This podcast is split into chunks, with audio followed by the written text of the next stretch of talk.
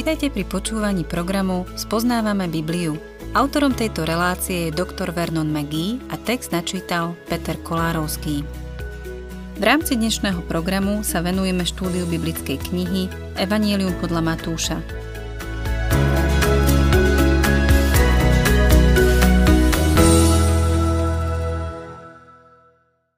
Milí poslucháči, pri Kristovej smrti došlo k niekoľkým veľmi pozoruhodným udalostiam. Jednou z nich bolo zemetrasenie. Ďalšou bolo to, že opona v chráme, ktorá oddeľovala svetiňu svetých od zvyšku chrámu, sa roztrhla na dvoje.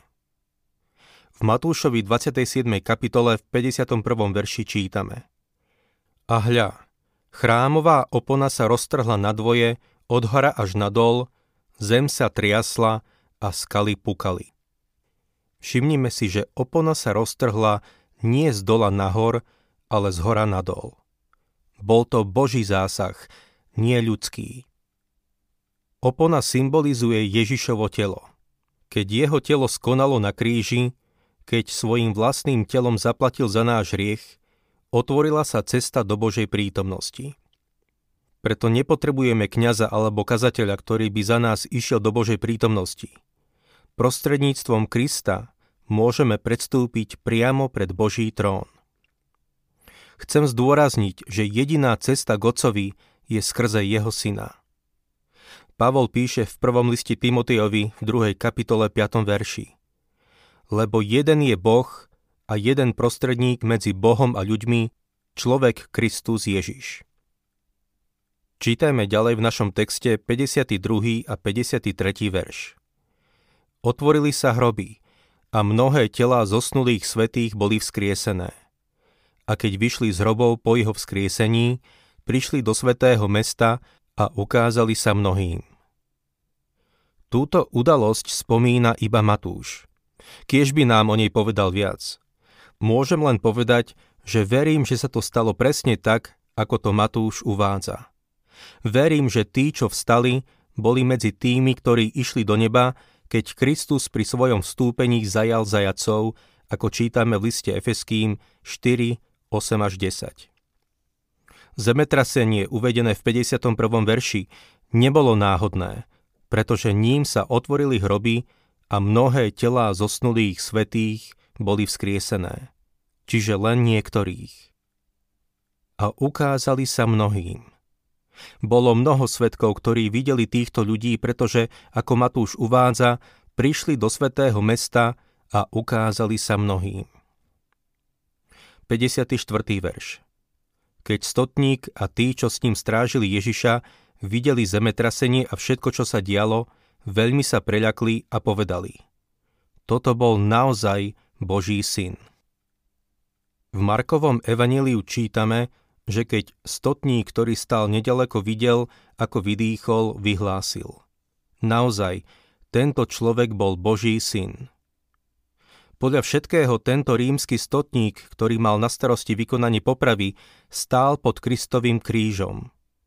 Bol svetkom týchto nadprirodzených udalostí a keď videl, ako pán Ježiš prepustil svojho ducha, potvrdilo sa mu, že to bol Boží syn. Verím, že tento stotník uveril v pána Ježiša. Pravdepodobne toho veľa nevedel. Nikdy nečítal teologickú literatúru, ani Augustínov Boží štát, ani moje knihy, ale vedel dosť, aby našiel svoje miesto pod Kristovým krížom. A to je všetko, čo Boh žiada od každého hriešnika. Čítajme od 55. verša po 57. Zobďaleč sa prizerali mnohé ženy, ktoré nasledovali Ježiša z Galilei a obsluhovali ho. Bola medzi nimi Mária Magdaléna, Mária Jakubova a Jozefova matka i matka Zebedejových synov. Keď sa zvečerilo, prišiel bohatý človek z Arimatie menom Jozef, ktorý bol tiež Ježišovým učeníkom. Až do tejto udalosti sme nevedeli, že bol učeníkom. Je zaujímavé vidieť, že to, kvôli čomu sa Ježišovi učeníci rozutekali, priviedlo iných, ktorí sa dovtedy označovali za tajných učeníkov, výjsť na svetlo. Jozef z Arimatie vystúpil a vyznal svoju vieru. 58. verš. Zašiel k Pilátovi a poprosil ho o Ježišovo telo. Vtedy Pilát rozkázal, aby mu ho vydali. Jozef zašiel k Pilátovi ako Ježišov učeník. Verše 59 a 60 Jozef vzal telo, zavinul ho do čistého plátna a uložil vo svojom novom hrobe, ktorý si vytesal v skale. Ku vchodu do hrobu privalil kameň a odišiel. Ján nám prezrádza, že Nikodém spolu s Jozefom pripravovali Ježišovo telo na pohreb. V 19. kapitole 39. a 40. verši píše Prišiel aj Nikodém, ten, čo prvý raz navštívil Ježiša v noci a priniesol asi stolibier mirhy zmiešanej zalou.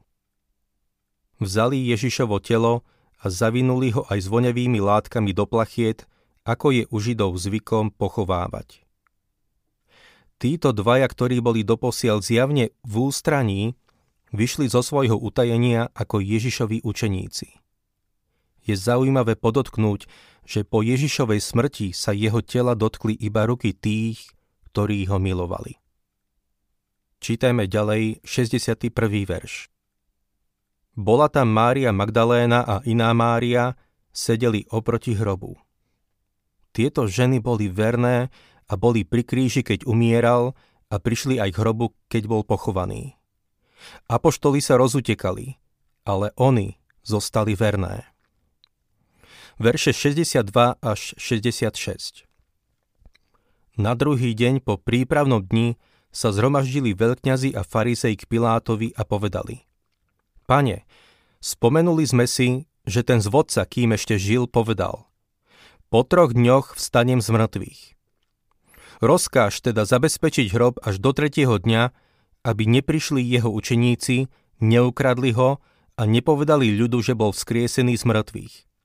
A tak posledný blud bude horší ako prvý. Pilát im povedal, máte stráž, chodte a strážte ho ako viete tak odišli a zabezpečili hrob. Zapečatili kameň a postavili stráž. Horlivosť týchto nepriateľov v skutočnosti potvrdzuje Ježišovo zmrtvých vstanie. Keby odišli a nechali hrob tak, ich dodatočné vysvetlenie prázdneho hrobu by sa javilo vierohodne. Ale tvrdiť, že učeníci ukradli Ježišovo telo, keď bol hrob zapečatený a okolo neho hliadkovala stráž, je dosť hlúpe. Ježišovi nepriatelia urobili dosť preto, aby zaistili hrob a táto skutočnosť predstavuje úžasné potvrdenie jeho vzkriesenia. Ďalšia zaujímavá vec je, že keď pán Ježiš povedal svojim učeníkom, že na tretí deň vstane z mŕtvych, rozpovedali to mnohým ľuďom a náboženskí predstavitelia sa o tom dopočuli. Hneď ako získali ďalšiu audienciu u Piláta, povedali mu – Pozri, Ježiš vyhlásil, že po troch dňoch vstane z mŕtvych a chceme sa uistiť, že jeho telo zostane v hrobe. Samozrejme, neverili, že bude vzkriesený, ale ani apoštoli neverili, že vyjde z hrobu živý. Evangelium stojí na dvoch pilieroch. Na Kristovej smrti a na Kristovom vzkriesení. Apoštol Pavol takto vysvetľuje Evangelium v prvom liste Korintianom 15, 3 a 4 lebo predovšetkým som vám odovzdal, čo som aj sám prijal, že podľa písem Kristus zomrel za naše hriechy, že bol pochovaný a tretieho dňa vzkriesený podľa písem. V 27. kapitole Matúša sme videli smrť a pohreb pána Ježiša a v 28. kapitole, ku ktorej sa teraz dostávame, budeme vidieť jeho vzkriesenie. Ježišova smrť a vzkriesenie sú nevyhnutné pre naše spasenie. Pavol píše v liste Rímanom 4.25. On bol vydaný za naše previnenia a vzkriesený pre naše ospravedlnenie. A v druhom liste Korintianom 5.21 píše Toho, ktorý nepoznal hriech, urobil za nás hriechom, aby sme sa v ňom stali Božou spravodlivosťou. To, čo je jedinečné na Evaníliu, je vzkriesenie. Všetky ostatné náboženstvá zaznamenávajú smrť svojho vodcu – iba kresťanská viera zaznamenáva vzkriesenie svojho zakladateľa. Všetci ostatní náboženskí vodcovia sú mŕtvi. Iba Ježiš žije. Matúš 28. kapitola 1. verš Po sobote, keď sa brieždilo v prvý deň týždňa, prišla Mária Magdaléna a iná Mária pozrieť hrob. Z iných evanílí sa dozvedáme, že mali so sebou voňavé oleje, aby pomazali Ježišovo telo. Je ťažké určiť, kto bola tá druhá Mária. Podľa tradície bola matkou Jakuba a Jozesa. Druhý verš. A hľa, nastalo veľké zemetrasenie, lebo pánov aniel zostúpil z neba. Prišiel, odvalil kameň a posadil sa naň. Prečo bolo potrebné odvaliť kameň? Aby Ježiš mohol výjsť von? Nie, on už bol preč, keď ho aniel odvalil. Neodvalil ho preto, aby Ježiš mohol výjsť von, ale aby oni mohli vojsť dnu. Tretí verš. Jeho vzľad bol ako blesk a jeho rúcho biele ako sneh. Opis aniela nie je v písme veľmi obvyklý. Čítajme ďalej štvrtý verš. Strážcovia sa pred ním triasli od strachu a ostali ako mŕtvi. Viem si predstaviť, ako boli po tejto príhode strážcovia radi, keď odišli. V prítomnosti aniela boli úplne bezmocní. 5. a 6. verš. Ale aniel povedal ženám, Vy sa nebojte, viem totiž, že hľadáte Ježiša, ktorý bol ukrižovaný. Nie ho tu, lebo bol vzkriesený, ako povedal. Poďte, pozrite si miesto, kde ležal. Toto je Božie ohlásenie z mŕtvych vstania. Ježiš opustil hrob predtým, ako bol kameň odvalený. Neskôr vstúpil do miestnosti so zamknutými dverami. Ježišovo oslávené telo sa radikálne odlišovalo od tela, s ktorým sa narodil. Čítajme 7. verš. A rýchlo chodte povedať jeho učeníkom, že bol vzkriesený z mŕtvych a predchádza vás do Galilei. Tam ho uvidíte. Hľa, povedal som vám to. V tomto bode sa anielova správa končí. Od tejto chvíle sa táto správa mala šíriť ľudskými perami. Poďte pozrite, rýchlo chodte povedať. Ale predtým, ako sa pokúsime priniesť svedectvo, musíme mať neochvejné presvedčenie o pravde vzkriesenia. Vo svojej mysli si musíme uvedomiť, že Kristus zomrel za naše hriechy a bol pochovaný, čiže poďte pozrite si miesto, kde ležal, a že Kristus znova vstal. Nie ho tu, lebo bol vzkriesený. S týmto presvedčením môžeme rýchlo ísť povedať. Milý poslucháč, našou úlohou je ísť a povedať. Čítajme ďalej 8. verš. Rýchlo odišli od hrobu a so strachom i s veľkou radosťou to bežali oznámiť jeho učeníkom. Mali zmiešané pocity strachu a radosti. 9. verš. V tom sa Ježiš stretol s nimi a povedal – buďte pozdravené. Oni pristúpili, objali mu nohy a klaňali sa mu. Toto sa zdá byť v rozpore so stretnutím Márie Magdalény so vzkrieseným pánom. V Jánovi 20. kapitole 17.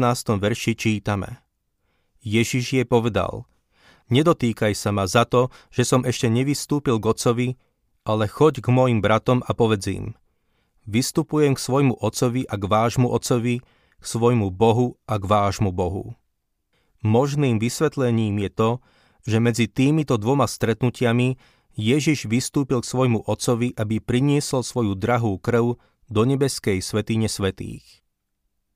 Čítajme 10. verš. Vtedy im Ježiš povedal Nebojte sa, chodte, oznámte mojim bratom, aby išli do Galilei. Tam ma uvidia. Nechal im odkaz, že sa s nimi stretne v Galilei. 11. verš. Keď sa ženy vzdialili, niektorí zo stráže prišli do mesta a oznámili veľkňazom všetko, čo sa stalo. Títo vojaci, ktorí mali na starosti stráženie hrobu, odišli do mesta a priniesli veľkňazom správu. Nevedeli, kedy Ježiš opustil hrob. Vedeli len to, že po odvalení kameňa sa pozreli dnu a telo tam nebolo. z celej príhody boli na smrť vystrašení. Za to, že im pred očami zmizlo Ježišovo telo, mohli byť popravení. 12. a 13. verš Tí sa zišli so staršími a po porade dali vojakom veľa peňazí so slovami. Hovorte, v noci prišli jeho učeníci a ukradli ho, kým sme spali. Toto nie je veľmi hodnoverné vysvetlenie. Predstavte si vojaka, ktorému je niekde pridelená strážna služba s prísnym rozkazom niečo strážiť a zabrániť akémukoľvek narušeniu. Povedzme, že by niekto prišiel a vzal by to, čo bol poverený strážiť. Keby svojmu veliacemu dôstojníkovi povedal, išiel som spať, čo by sa mu asi stalo? 14. verš. A keby sa to dopočul vladár, my ho prehovoríme a zariadíme, aby ste nemali ťažkosti. Inými slovami, nerobte si starosti, ak sa to dostane do uši vladára. Nedovolíme mu, aby vás postavil pred popravšiu čatu. 15. verš. Vojaci vzali peniaze a urobili, ako ich poučili a tieto reči sú rozšírené medzi Židmi až do dnešných dní. Za úplatok sa nechali presvedčiť, aby podali také chabé vysvetlenie. Toto bolo alibi z prvého storočia, ktoré malo vysvetliť Kristovo vzkriesenie. Neveriaci už majú 2000 rokov na to, aby prišli s iným vysvetlením. Zatiaľ však neboli dodané žiadne, ktoré by dokázali vyvrátiť listinné dôkazy. V našej súčasnej spoločnosti máme dva protichodné pohľady na tzv. veľké poverenie. Ak mám byť úprimný, myslím si, že oba pohľady sú extrémne. Vyslanie učeníkov, ako ho zaznamenal Matúš, je zdrojom rôznych sporov. Podľa prvej skupiny veľké poverenie obsahuje jediný príkaz pre církev. Toto je všetko a toho sa držia. Podľa tej druhej skupiny toto poverenie nemá pre súčasnosť žiaden význam a malo by byť vylúčené z činnosti cirkvy. Zdá sa mi, že obe tieto skupiny sa mília. Som presvedčený, že tak ako iné časti z Matúšovho evanelia, tak aj veľké poverenie má svoje uplatnenie aj v dnešnej dobe. To neznamená, že nebude mať konečný a úplný význam v budúcnosti. Myslím si, že áno ale tak ako Matúš nepodáva úplnú správu o vzkriesení, tak neuvádza všetko o poverení. Toto poverenie u Matúša by sme mali posudzovať spolu s poverením, ktoré je zaznamenané v iných evaneliách a najmä v skutkoch v 1. kapitole 8. verši, kde sa píše Teraz však na vás zostúpi Svetý duch, vy dostanete jeho moc a budete mi svetkami v Jeruzaleme, v celom Judsku i Samárii až po kraj zeme. Máme byť jeho svetkami a máme byť zmocnení mocou z hora. Čítame verše 16 a 17. Jedenácti učeníci odišli do Galilei na vrch, kam im rozkázal Ježiš. Keď ho uvideli, klaňali sa mu. No niektorí pochybovali. Niektorí sa mu klaňali, iní pochybovali. Takto je to už 2000 rokov. Každý sme v jednej alebo druhej kategórii. Verše 18 a 19 Ježiš pristúpil a povedal im Daná mi je všetka moc na nebi aj na zemi. Choďte teda a získavajte mi učeníkov vo všetkých národoch a krstite ich v mene Otca i Syna i Svetého Ducha. Ježiš tu hovorí ako kráľ. Ježišovo poverenie sa skutočne uplatní počas veľkého súženia a dokonca aj počas tisícročného kráľovstva. Ale, milý poslucháč, týka sa aj nás dnes. Krstite ich v mene Otca i Syna i Svetého Ducha. Vodný krst v mene Trojce sa v cirkvi vykonáva od samého začiatku. Dokonca aj Pavol, ktorého Kristus neposlal krstiť, ako čítame v prvom liste Korintianom, vykonával tento obrad ranej cirkvi. Meno Otca, Syna a Ducha Svetého je dôkazom Božej Trojice. 20. verš A naučte ich zachovávať všetko, čo som vám prikázal. A hľa, ja som s vami po všetky dni až do konca sveta. Všimnime si, že vyučovanie je súčasťou práce cirkvy. Ježišovo učení sa nenachádza len v evaneliách, ale aj v epištolách. A hľa, ja som s vami po všetky dni až do konca sveta. Grécky výraz pre svet je aion, čo znamená vek. Náš pán nám sľubuje, že bude s nami až do samotného konca veku. V jeho moci môžeme uskutočniť jeho poverenie. Pozreli sme sa na veľké poverenie, no pozrime sa teraz na veľké opomenutie. Čo Matúš opomenul vo svojom evanieliu? Nemáme tu Kristovo na nebo vstúpenie. Prečo? Zrejmým dôvodom je to, že kráľovstvo bude tu na zemi a Matúš zanecháva kráľa tu na zemi, pretože to je to miesto, kde má kráľ byť. Lukáš 24. kapitola a skutky Apoštolov 1. kapitola zaznamenávajú Kristovo na nebo vstúpenie. V čase vytrhnutia cirkvy si pán Ježiš vezme svojich k sebe, aby bol s nimi. Na nebo vstúpenie je dôležité pre túto udalosť. Matúš vo svojom evaníliu predstavuje pána Ježiša ako kráľa. Narodil sa ako kráľ, žil ako kráľ, zomrel ako kráľ a vstal ako kráľ. A znova príde na túto zem ako kráľ kráľov a pán pánov. Milý poslucháč, verím, že sa pred ním skloníš dnes aj ty.